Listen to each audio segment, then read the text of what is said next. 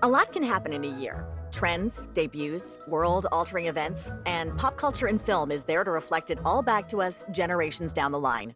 Welcome to the A Year in Film podcast, presented by Hollywood Suite. I'm your host, Becky Shrimpton, and today I'm joined by Toronto drag performer and media critic Allysin Chaynes. Hi, hello. So good to be here. Good day, Kiora. Welcome to the show. And filmmaker, drag performer, and actor, Champagna. Welcome to the show, Champagna. Oh, hi, hello. So, today we're going to be looking at the Outback.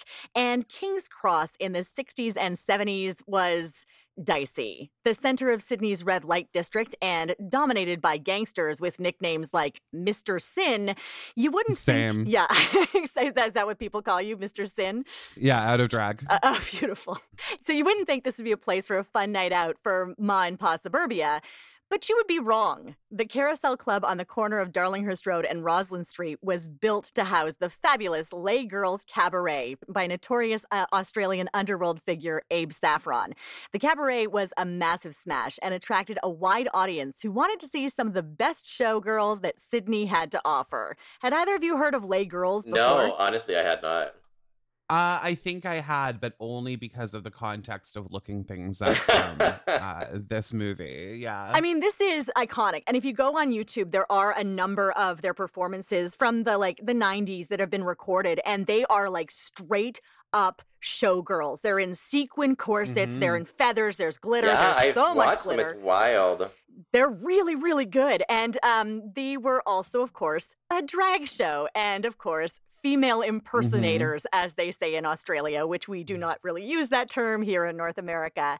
And uh, the revue was this grand day out for suburbanites and hen nights, which is another term I love that we do not use here in North America. And it was so popular because a lot of these people did not realize they were watching female impersonators. In fact, they thought they were just watching really good showgirls. Oh, yes. I love the slight turn. Yeah, I love nothing more than a good dose of trickery yeah. with my drag. Isn't that funny? Yeah, we're going to be getting that into that in one of the films that we are talking about today. And of course, the crown jewel of the show was Carlotta. Now, Carlotta is not only an incredible performer, and again, you can see her work on YouTube. She's amazing. She's also an early pioneer for transgender rights.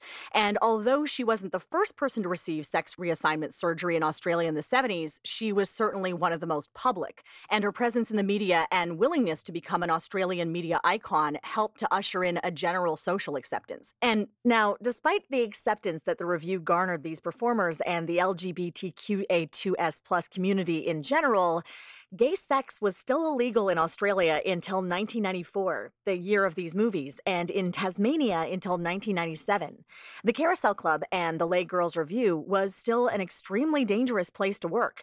It was, after all, run by mobsters. And the establishment sold stolen liquor and cigarettes, and Carlotta's biography talks about the regular abuse of performers, including one girl who was hit over the head with a chair when she tried to quit. And there's even oh. a 40 year old missing persons probable murder cold case that's associated with the establishment. That's wow. like a big thing. It's a journalist who was trying to unload things, and she oh was um, that was the last place she oh, was seen no. was the car- was the Carousel Club. That's a whole other rabbit hole people can go down. And this is something that's always been fascinating to me about drag performance in general, because despite its like overt sexuality of the art form and often the seediness of the establishment, I went many, many times to the Odyssey in Vancouver and saw things I should not have seen in the bathroom. It really seems to be a bridge to mainstream acceptance, at least for a brief period of time. It happened in the 70s with Carlotta, and it's happening now with Drag Race. And of course, it happened in 1994 with a little film that was based on on the Les Girls Revue. In fact, the movie directly name checks it as one of the characters was an original Les Girl. The Carousel Club closed in 1993, and The Adventures of Priscilla, Queen of the Desert, was released in 1994, supposedly inspired by the Les Girls hitting the road after the closure of their venue. It was a mega hit, garnering huge box office, Oscar nominations, and a boffo Broadway musical, which we're going to talk about. I remember watching this with my dad when I was a tween. I think I was like 12. And even then, it was difficult to watch because with him, he's, he was very particular about his films. And it has a lot of sex, drugs, and violence that we had to have a conversation about afterwards. In fact, the movie ends with uh, one of the characters' seven year old child watching his dad perform in an establishment we've already seen contains violence towards him. But it's also amazing costumes, colors, fun musical numbers, and of course, ping pong balls. Who can forget? so for me, it's yep. really a movie about resilience and celebration in the face of a cruel outside world, which is why I think it hit so big.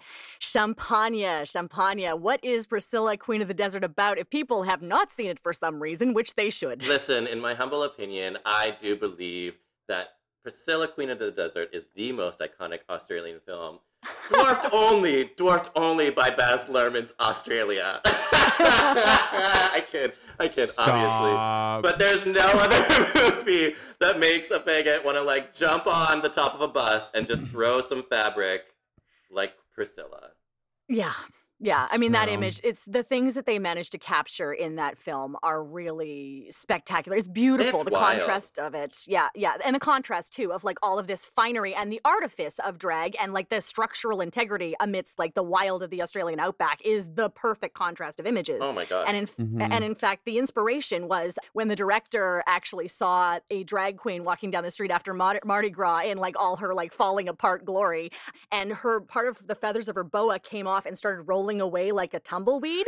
she was like, "Up, oh, drag queens in the outback. That's it. That's what it oh needs to be." Oh my god, that's too funny. Can you imagine like the amount of grease paint they went through? Like how how grease paint just melts. oh, we're gonna get into melting. So before we do, Champagna, just give people like a quick little plot summary of what this is okay, so essentially, this film is about um, two drag two drag queens and one trans performer who um, hit the Australian outback to essentially get to a gig that they've been booked for, which seems across the country. I don't know how long it takes to get across that country. Um, to get to the gig, and fun and shenanigans happen throughout, and also intense things happen throughout. But this is what happens when you throw three three queers on a bus that's about to break down. I hereby christen this budget Barbie camper Priscilla, Queen of the Desert we should also say these three performers so um, they are all heterosexual but they at the time hugo weaving was starting to become a name who plays uh, mitzi the magnificent and then you have mm-hmm. terence stamp which i remember my mother being so excited about terence oh. stamp um, because she, uh, the only thing she'd ever seen him in was in these like he-man macho roles and here she was uh, playing a transgender person mm-hmm. this is one of guy pearce's first like oh. film roles as uh, felicia jolly goodfellow which is one of the greatest names for a drag performer.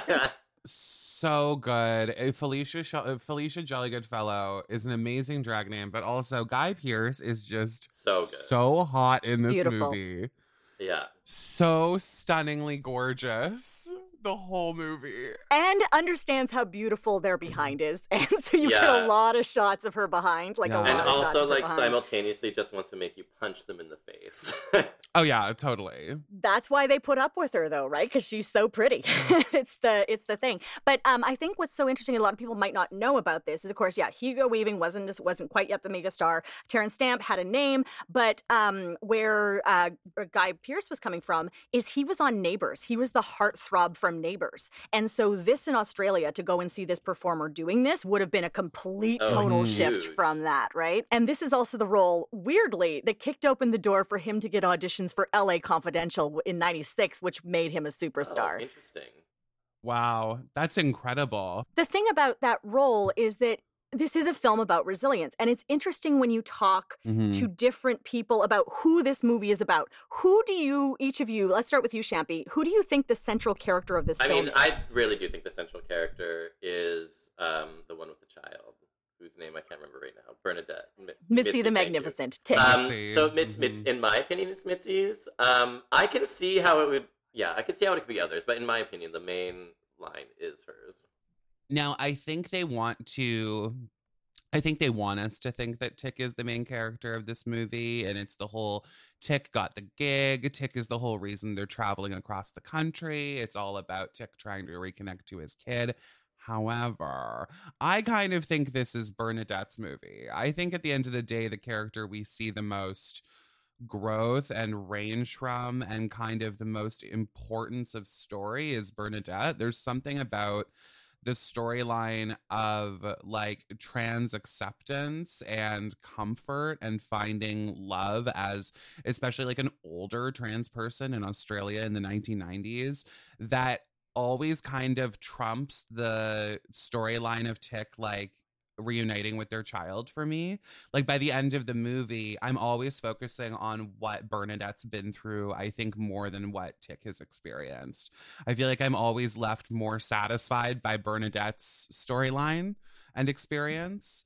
Um I think secretly it's Bernadette's movie. So aside from the the boa tumbleweed, this is also based on the life of a drag performer named Cindy Pastel, who has a very conflicting relationship with this film because the character of Tick is very much based on her. She had mm. a wife and she had a child. She took custody of her child later in life. She realized that she had not come out to her child until the two of them were sitting in the theater together and watching the final scene where Hugo Weaving does come out to his child or comes out to his child. Oh. And apparently, the two of them just sat next to each other, and his son held her hand, and they just were like, nope, I just know we're okay. And Cindy Pastel was like, oh, okay. So that was That's their cute. little coming out moment with the film. Um, she talks very openly about this, but the the conflicting issue here is that she did not sell her life rights the oh. movie is based on her and she has received no recompense Nothing. from this aside from the fact that she can say the movie is based on me and she does a lot of the documentaries and things like that talking about it afterwards. Um, there's a great documentary about this called frock in a hard place uh, which i used as a big um, point. Isn't that fabulous? Um, that's so good oh my god poor her. All these documentaries are that uh, that are like, hey, we still like you to use you for a documentary, but we can pay you a lunch. Yeah, yeah. I'm sure she received some recompense for this, and again, she was able to say, "I'm the inspiration for Priscilla Queen of the Desert." So there was that, but again, this is kind of like Flashdance territory, where this is someone's life rights who were taken and weren't exactly recompensed in a way they should have been. Mm. Um, so watching that, uh, also a lot of Cindy Pastel stuff. If you want to see her on YouTube, she's there too, and her stuff is really, really special.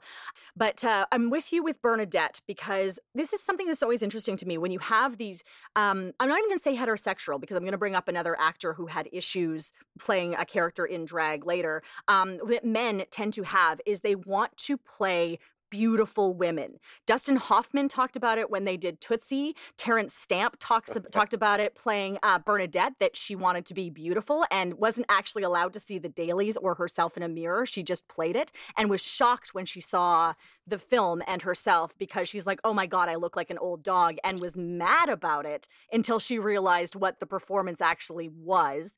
Um, and then Neil Patrick Harris actually had big issues and a lot of fear playing Hedwig. so okay, wait. I'm sorry. I'm going to interrupt. In the case of Neil Patrick Harris, that is just like internalized homophobia and like what happens when you are fed a silver spoon as a gay kid in a heteropatriarchal world throughout your entire life. I'm gonna put an amen on that. I think it's always really interesting, especially as like two people who have been doing drag for a long time now and like have been performing. I th- I've been doing drag for um it'll be uh it'll be eight i think it'll be eight years in august. So little of my drag experience is this kind of like commercialized idea that it's like really scary. It's like really really scary to finally get in drag. Like the idea that neil patrick harris has had this big narrative of being like i just really had to take the plunge and you know toughen up and really act really access within myself the you uh. know bravery to put on women's clothing, one of my favorite terms ever. And I don't know, I kind of think that kind of um self-ascribed bravery is important and i think yes like living uh, a, a, true a true identity within yourself and expressing that freely is like very brave and very important and i respect people who are able to get in drag and get out and perform but for the case of a hollywood actor being like I was really scared to take the plunge and get paid, you know, millions of dollars for putting on a skirt and interloping in a field where professionals have been doing this for 30 years. That's what I hear when I hear that. So when people are like, "Oh, I'm afraid to dress like a woman," I'm like, "Oh, okay, sure." I think the interesting thing for me is they want to be pretty women. If they're going to be a woman, they have to be attractive, and I think that's fascinating to me. Oh, like what's So up with that? Yeah. like what's up with that? But i think like i think it's psychologically and i think like freud would probably attest to this that there's like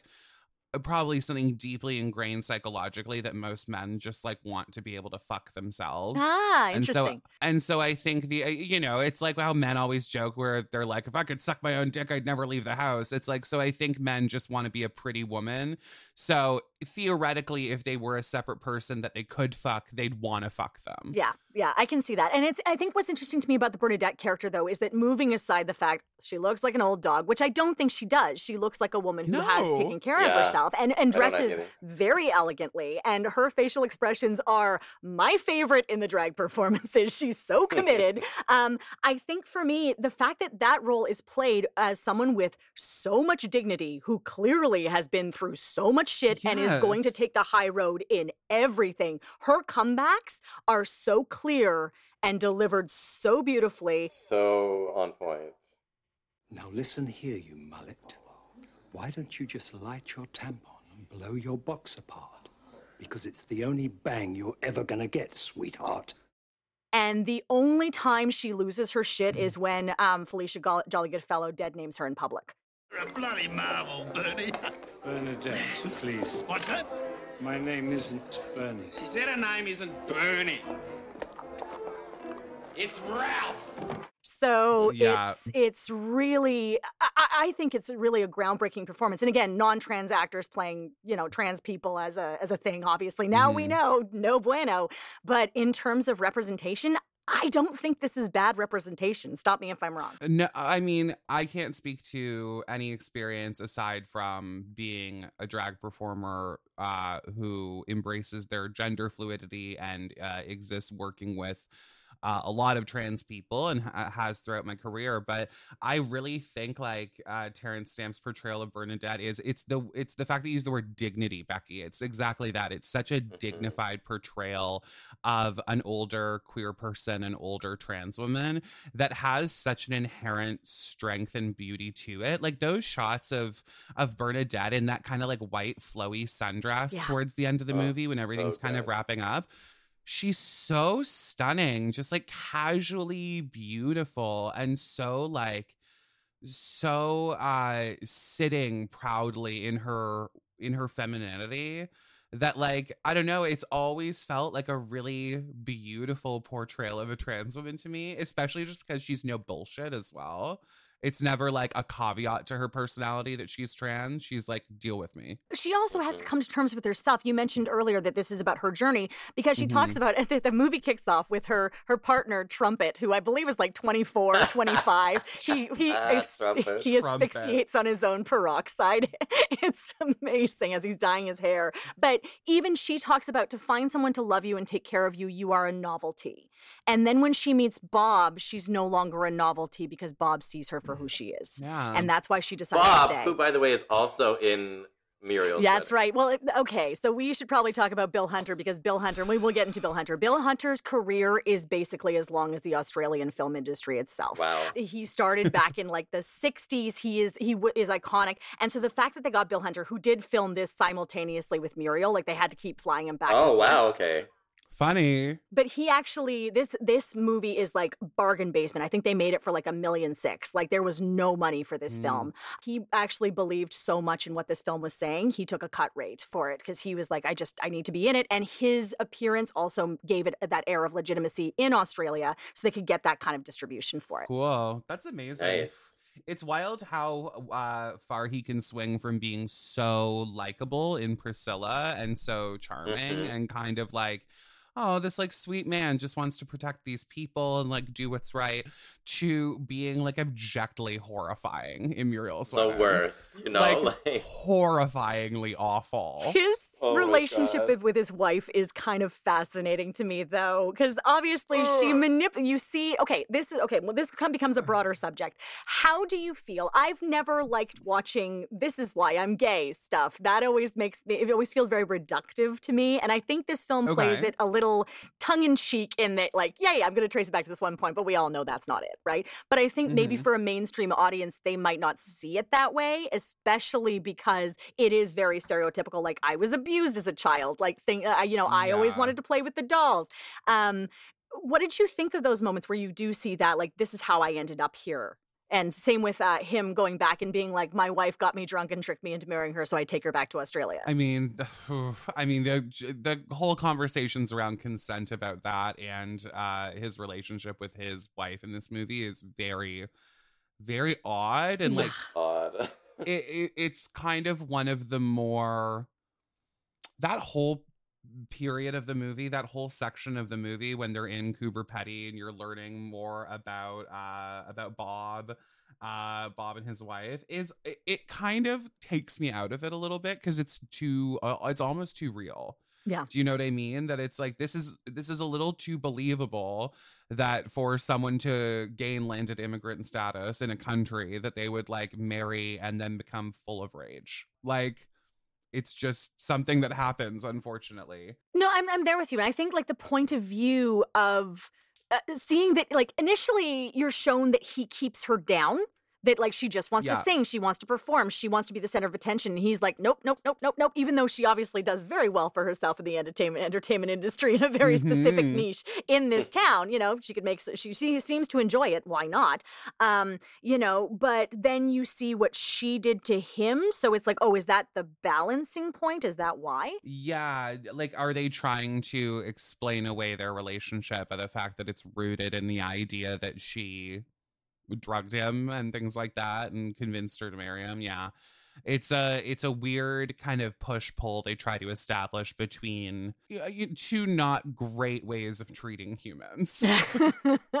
well, I want to bring us into something a little bit lighter because let's talk about these performance numbers, which let's be honest, like aside Mhm. from all of like the drama and everything else about them being gay, this is what really sold it to the mainstream that people Well, love. and they do such a good job at that. Like they hook you in right at the beginning with Yeah. just this like glamour of it all, and then they also kind of like just hit you a little bit with a beer bottle over the head at the same time with it. Yeah. just like break you out of that fantasy.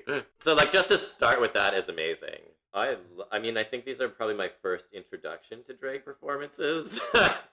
so they kind of like they go down as like now and whenever camp drag comes up, camp that's every facial expression, every bit of performance comes.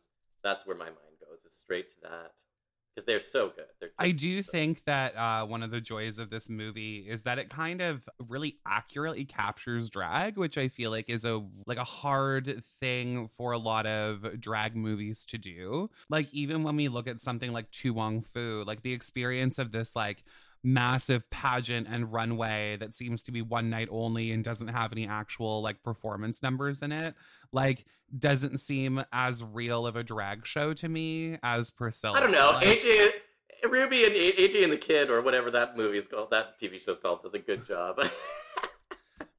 Yeah, AJ and the Queen does a great job of showing what drag is actually like. oh my Um, god. You know, everyone knows that once we all become performers, we are assigned a child totally. to take care of, take from gig to gig, and have them scream at us. Which they were to- they were kind of touching on in Priscilla. exactly. Well, I think the other thing I really like is that you get to see them rehearse and you see how Yeah. hard it actually is what they're doing. Like it's not just these amazing things came out of nowhere, right? Uh, yeah, I love that it contextualizes it as work as well. Like I, I like anytime drag is contextualized in a film as a career and an artistic outlet and a path of work and like also for some people like a financial path of work um instead of just being like a hobby a dirty little secret a fetish something that distracts me from the rest of my life i like that it can be shown as it's like here are three hardworking people who this is their job and this is what they do and they're very good at it like i like that kind of normalization of just being able to Yeah. be like these are entertainers these are Well, I think they- these are I actually like so on the note who- of like Australians seemed back the backlash that wasn't an accurate representation seems odd because like even if you're looking at the subject matter of the film, to me it hits most plot points of like a lot of plot points that like queer people face, um, like challenges that we face, and like you hitting things over the head in film doesn't work. So like not like they could have been like in the bus and suddenly like, oh, I tried to have sex the other day, but it's like illegal. Like that's too over the head. That's not gonna happen, right? Like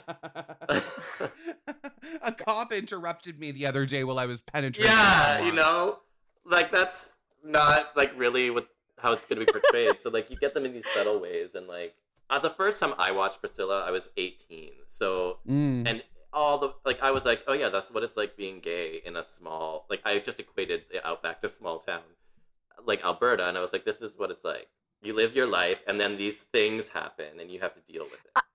The metaphor of the film i think is the most powerful to me and how brilliant because the Mhm. further away they get from the city the more danger they're in and the worse the things that happen to them become until they get to alice springs and that speech that again bernadette gives that is just so incredible to felicia jolly goodfellow after she's taken some substances and been very unwise is just about the city protecting you and like maybe like it keeps us in but it also keeps them out is just such an interesting idea of the gay experience and the escape to the city and to these these neighborhoods even then you're clustered within these particular neighborhoods It's funny. We all sit around mindlessly slagging off that vile stinkhole of a city. But in its own strange way, it takes care of us. I don't know if that ugly wall of suburbia has been put there to stop them getting in or us getting out. Yeah, completely. I it, that rings very true for me and my and my Toronto experience. And I think Champagna and I have had had a lot of conversations about this over the years of what uh like we we hate Toronto for parts of it. You know what I mean? I think it's part of the experience of being a cool young Torontonian. Actually, no, a cool Torontonian of any age to be like, I fucking hate it here. um, but that being said, you will also defend it till the death and understand that it saved you from a life of the mundane and the boring and feeling trapped in a certain environments. You know, Shams and I have had a lot of conversations about growing up like that. And um Champagna is more rural and small town in her upbringing than I am, but still, it's like I didn't grow up in the city. So having it kind of explained like that, it's funny to put it in terms of ABBA. I really love this ABBA song called I Am the City. Do you know it? It's from their Even More Gold album. It's just really sweet and it's about just being like uh, it's it's sung from the perspective of a city that loves you. I mean, ABBA is huge in both of these movies. I'm just going to try to find the lyric that I really, really like. It's just in the chorus. I'm the street you walk, the language you talk. I am the city. The skyline is me and the energy. I am the city. The famous hotels and the cocktail bars and the funny smells and the turmoil, the cars, the people. The air that you're breathing is me. Yes, I am the city. You let me be.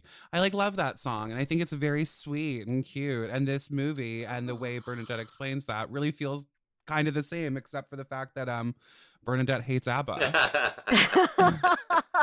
my one huge issue with this movie is that the one character that, in my opinion, should love ABBA the most Doesn't. hates Oh my ABBA. god. honestly she's too old for abba and when we talk about muriel's wedding i'm going to get into the australian relationship with abba but she's too old for abba My that's the f- that's the issue she's the supreme Totally. Yeah, like one of my favorite Bernadette quotes in the entire movie is like, "I'll join this conversation on the proviso that we stop bitching about people uh, talking about wigs, dresses, bus sizes, penises, drugs, nightclubs, and bloody ABBA." Yeah, it's so good. Um, So we also have to talk about, of course, the costumes because this won the Academy Award that year for Lizzy Gardiner and Tim Chappel. Um, and if you go watch the video, it's very funny, their acceptance speech. Um, I believe Lizzy Gardiner ends with, We have to go off and cry with dignity. Please excuse us. like, it's, it's I love good. that so much. And she also shows up in a dress made out of American Express gold cards, which are stunning and like just shows you the resourcefulness That's her Oscars that they dress? use.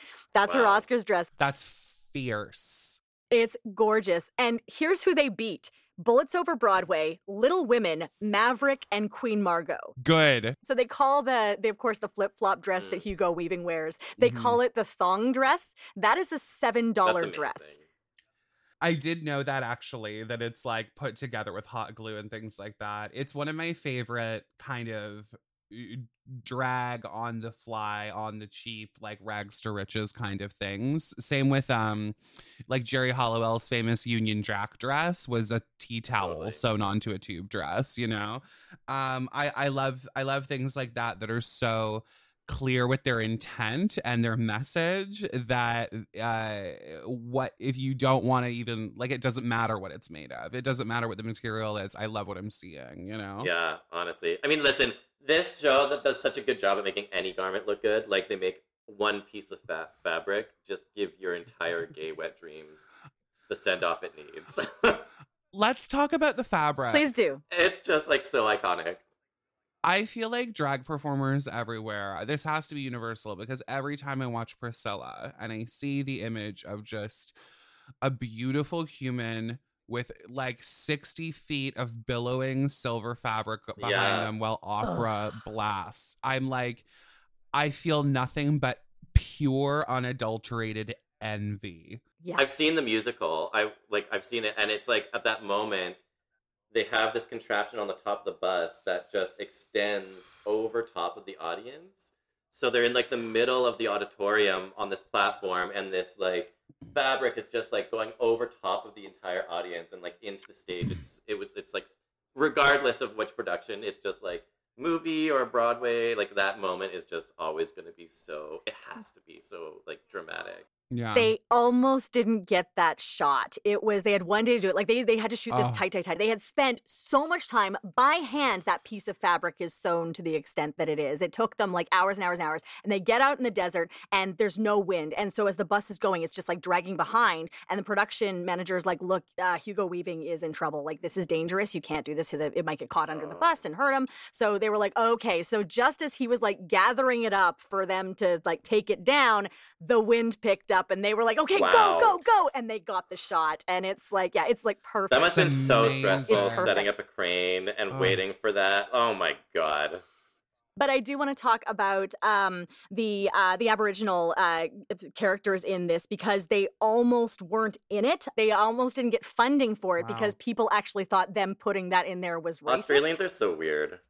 Their they yeah their racial relations especially with their aboriginal people is very interesting and then Oh, the yeah. musical eliminates the aboriginal people altogether from it the reason being is that they said they could not find a performer to be able to perform that well enough i call bullshit and they also said in international Nonsense. versions who would play those characters it's better not to have them at all than to whitewash those characters Wow, characters it's almost like you just hire indigenous actors across every country you're in. Yeah. Wow. Yeah, Huh.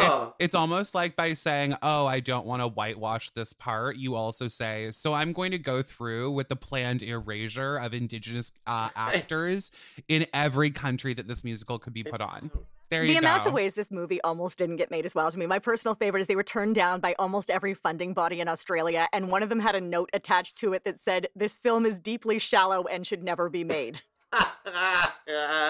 you know that was a straight person. This movie is so not shallow. Yeah. Like I can't I can't I can imagine describing this movie as a lot of things. I could imagine fu- like funding companies thinking it was like frivolous or over the top or too camp or etc. But not shallow. That's not the critique I would give it to absolve it of my funding. I wouldn't be like this movie's shallow. like it just feels like a, such an odd We're word not paying for pom poms, people. That's not happening. Oh my god. Yeah. All right. Well, let's move on to our next film. When we come back, we're going to be, of course, looking at Muriel's Wedding, which to me is as close to perfect as possible. It is better than an ABBA song. That's coming up after the break. To look at a poster for Muriel's wedding with beaming Toni Collette dressed in an elaborate wedding gown, her face turned upwards into a shower of colored confetti, you'd think you were about to watch the biggest feel good comedy of the year. The trailer tells the same story joke after joke and jubilant ABBA soundtrack, and the tagline Success is the best revenge. In fact, the trailer ends on the mean girl character telling Muriel she looks beautiful on her wedding day. Like, that's the way the movie ends. Oh boy, moviegoers were in for a surprise. I mean, I remember my mom watching this in the other room when I was a kid, and I could hear her alternating between laughing and crying and always pausing so that she could finish doing both. And when I watched it for the first time, that was honestly my reaction as well. I know you both had different reactions to it on your first time viewing, but my God, the first time I saw this, my life was changed. Dan Wyllie, who plays Perry in the movie, has described this as the saddest comedy ever made. But still, it's ABBA. That's it's um, accurate. again amazing costumes, and it's two actresses who are too good for this world: Oh Rachel Griffiths and Toni Collette. Muriel's wedding, my darlings. Muriel's wedding. Allysin, talk to us about what this is about. What isn't this about? Uh, Muriel has terrible friends, spends all her days listening to ABBA music to escape her life, and lives in a town that is unfortunately titled Porpoise Spit, um, and has a corrupt politician dad and uh who like is constantly belittling her wife and she has all these siblings. I think there's like five of them in total and then she goes to her oh, like heinous friend's wedding and sees her husband cheating on her with like one of her best friends. And then they all like break up with her as a friend and then they go on a vacation without her.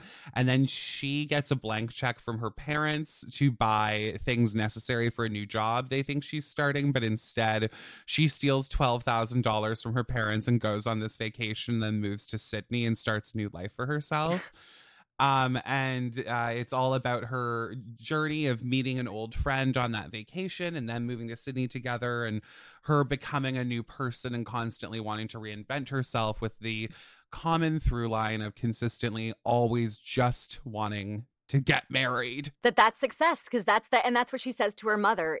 I'm gonna be a success, mom I'm gonna get married and I'm gonna be a success. And it's like, Mhm. well, then what happens after that?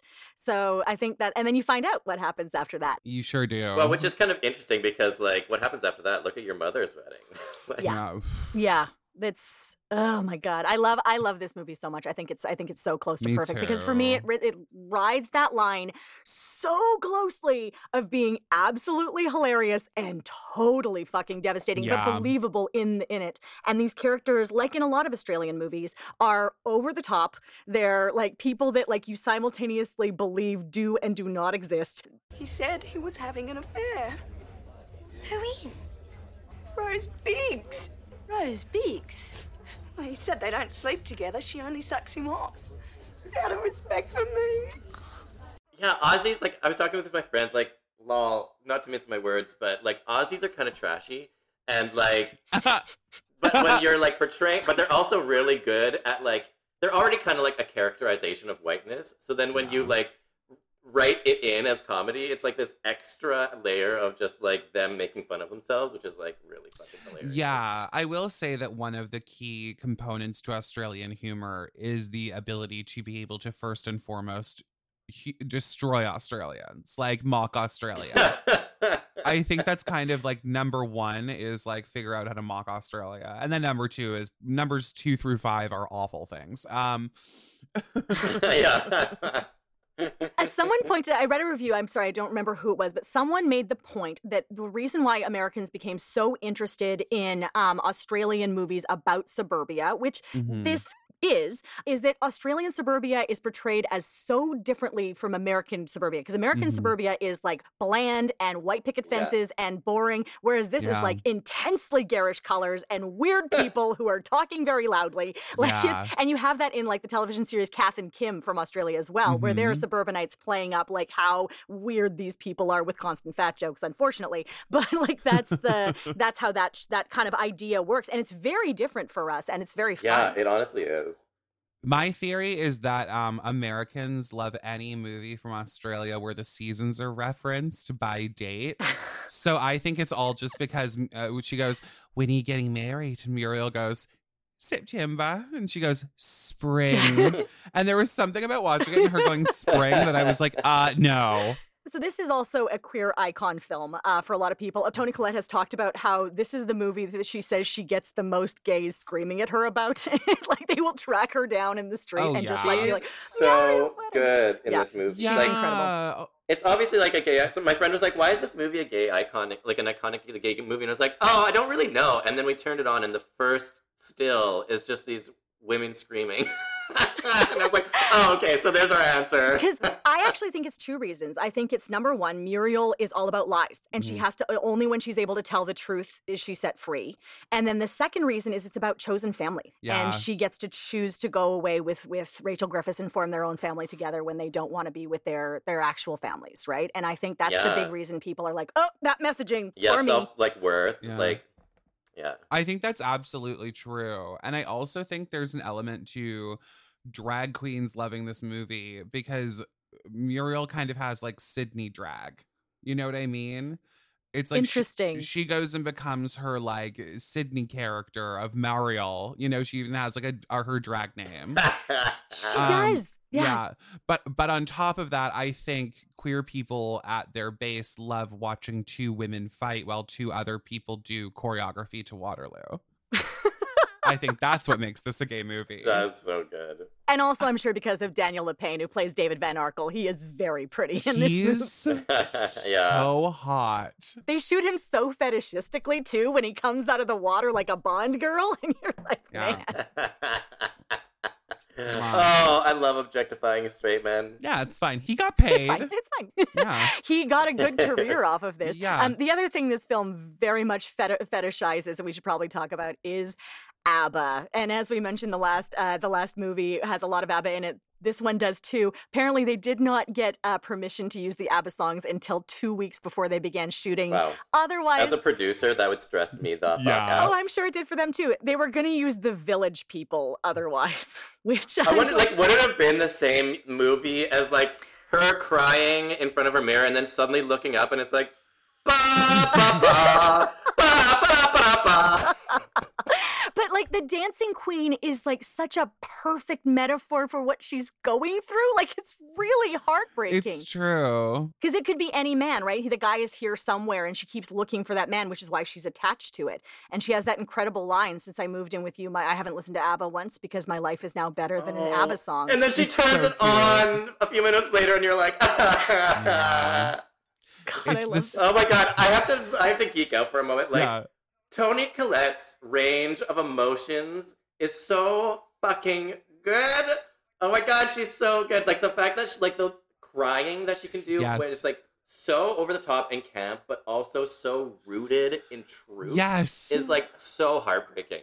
It's and I'm like Toni Collette. I want to be you. I want to marry you. I just want to like drink Toni Collette. I had the exact same thought when they like kind of break up with her in that like club restaurant and she's like Yeah. heavy heaving sobbing. I think it's supposed to be funny and I was watching it like almost choking up being like this is like too honest. I feel like I'm genuinely watching She's someone like really have their heart break and like consider so much Yeah.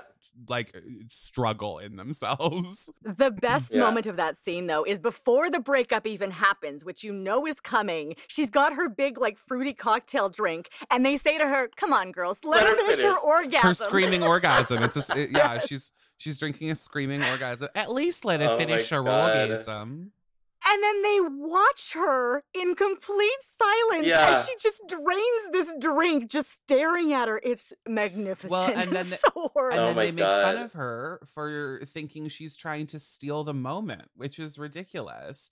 But um the other thing is that I think it's constantly shown that even though Muriel does what is like objectively a quote unquote like a bad thing to like steal money from her family. You're terrible, Muriel. I, Oh, so, so good. good. But that it's always shown that at any moment when her friends are being heinous to her, which is so early in the movie, she has this ace in the hole of knowing that her other friend slept with the main mean girl's husband.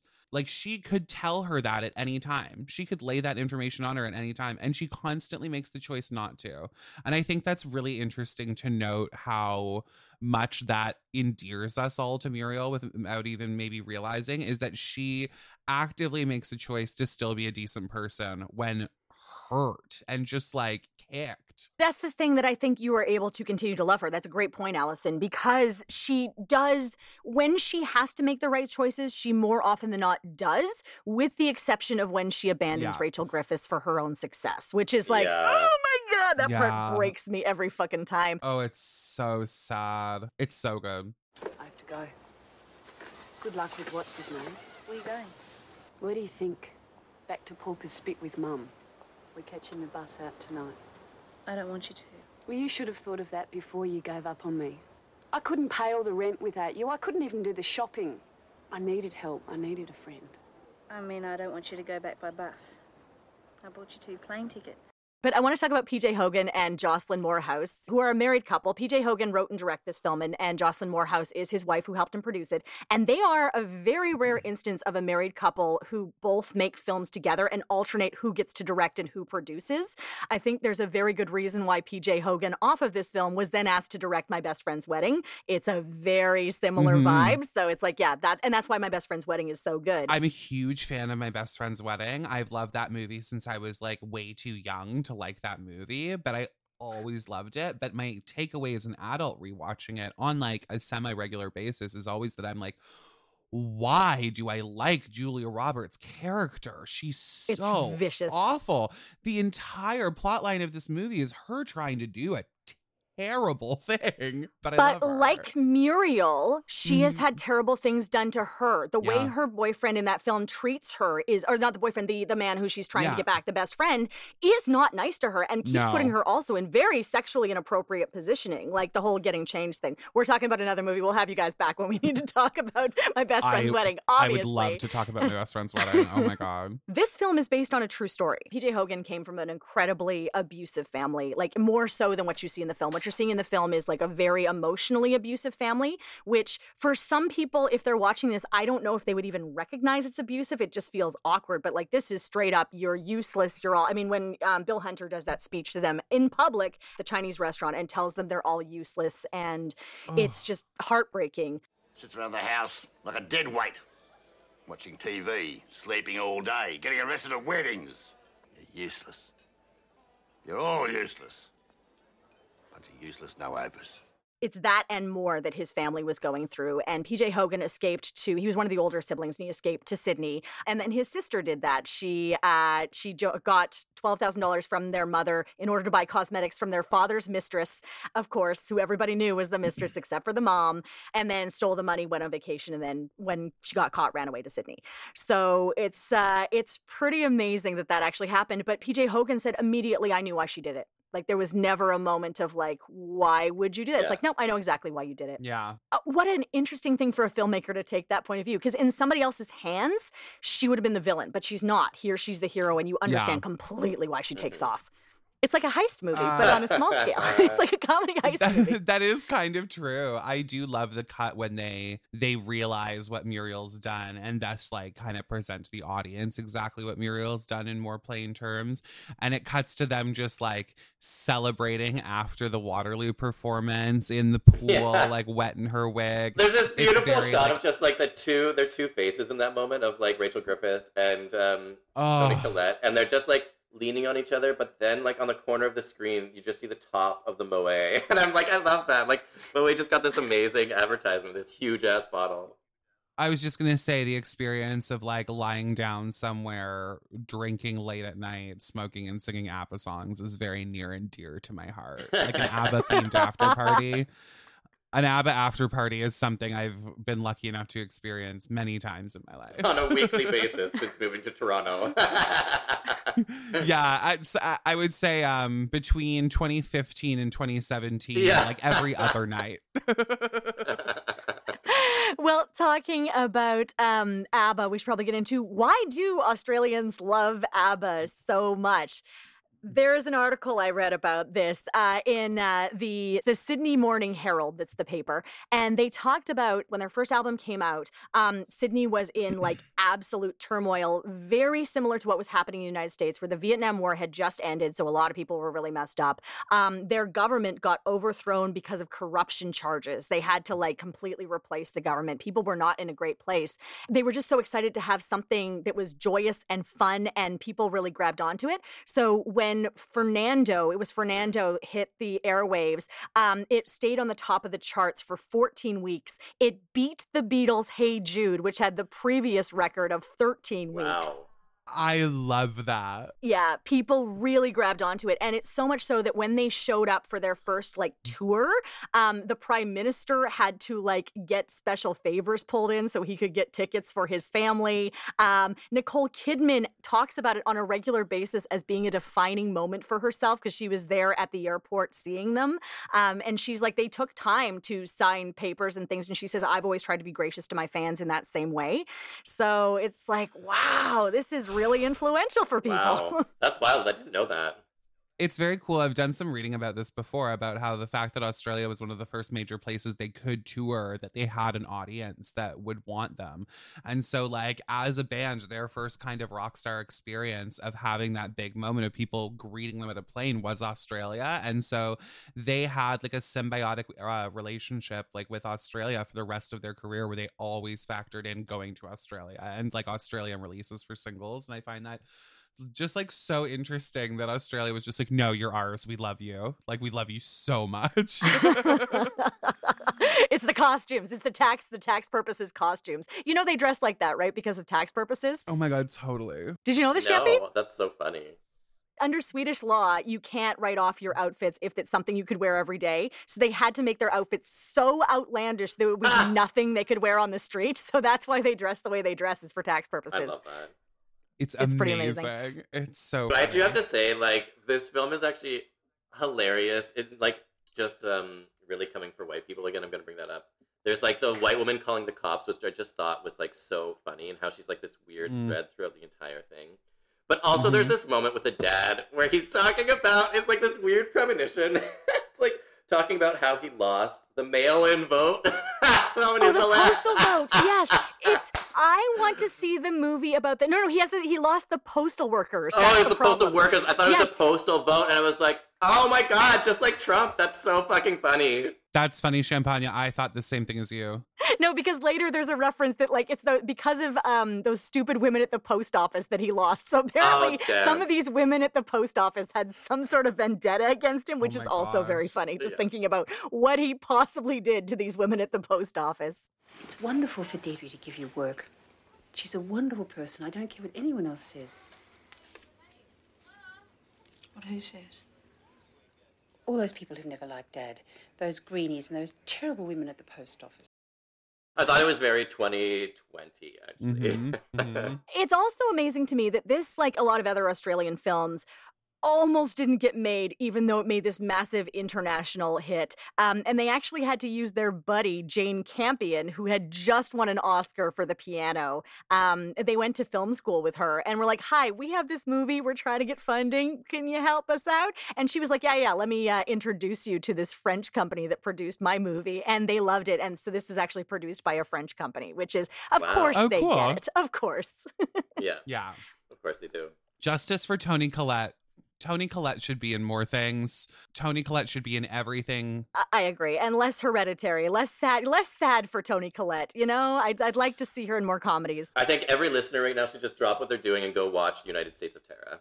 I Although I'm was not sure how it holds gonna up in 2021, but like, it's so good. I was just going to say the same thing. You stole the words out of my mouth. Oh, she's so good in it. She's so like, The range. The range. Anyway, Yeah. I love her. Can we just say more Diablo Cody collaborations? Yeah. Let's just yeah. Let's just end with that. Well, thank you so much to both of you for joining us this episode. Allysin Chaynes, how do people find you and your work? Well, first of all, thank you so much for having me. You can find me on Instagram at Allysin Chaynes, uh, same way it's spelled in probably the description of this episode, uh, A L L Y S I N C H A Y N E S. And you can catch me broadcasting and producing weekly with uh, a cool collective of queer artists, uh, such as Champagna on speakeasy-tv.com, um, the uh, Speakeasy Queer Network channel that uh, I help produce with a bunch of other amazing queer folks, including Lizzie Renault, owner of Speakeasy Tattoo Shop.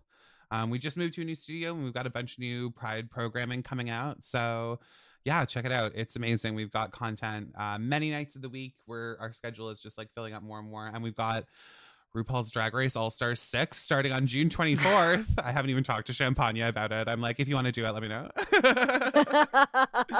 anyway, that's So where you can find you- me. Excellent. Thank you. And Champagna, how do people find you? Uh, they can find me on Instagram under champagna underscore pappy. Um, I'm also on TikTok underscore champagna underscore. Um, that's that. Check keep an keep an eye to the ground. I have a web series coming out shortly, and then you can also catch both Allysin and I on the first season of CBC's Queens. Um, and hopefully for a second season as well. Yeah, Queens is delightful if people haven't checked it out. Talk about high camp. Once again, thank you so much to both of you for joining us. And you can join us next week where we're going to a little town called Bedrock. Twitch, Twitch. That's right, it's the Flintstones. And of course, we're going to be talking about that fantastic Elizabeth Taylor cameo. Yes. Uh... That's coming up next week. Thanks for joining us for this episode of the A Year in Film podcast from Hollywood Suite. If you enjoyed the show, please remember to follow, rate, and review us on your podcast platform. Want to email the podcast? You can do so at podcast at hollywoodsuite.ca.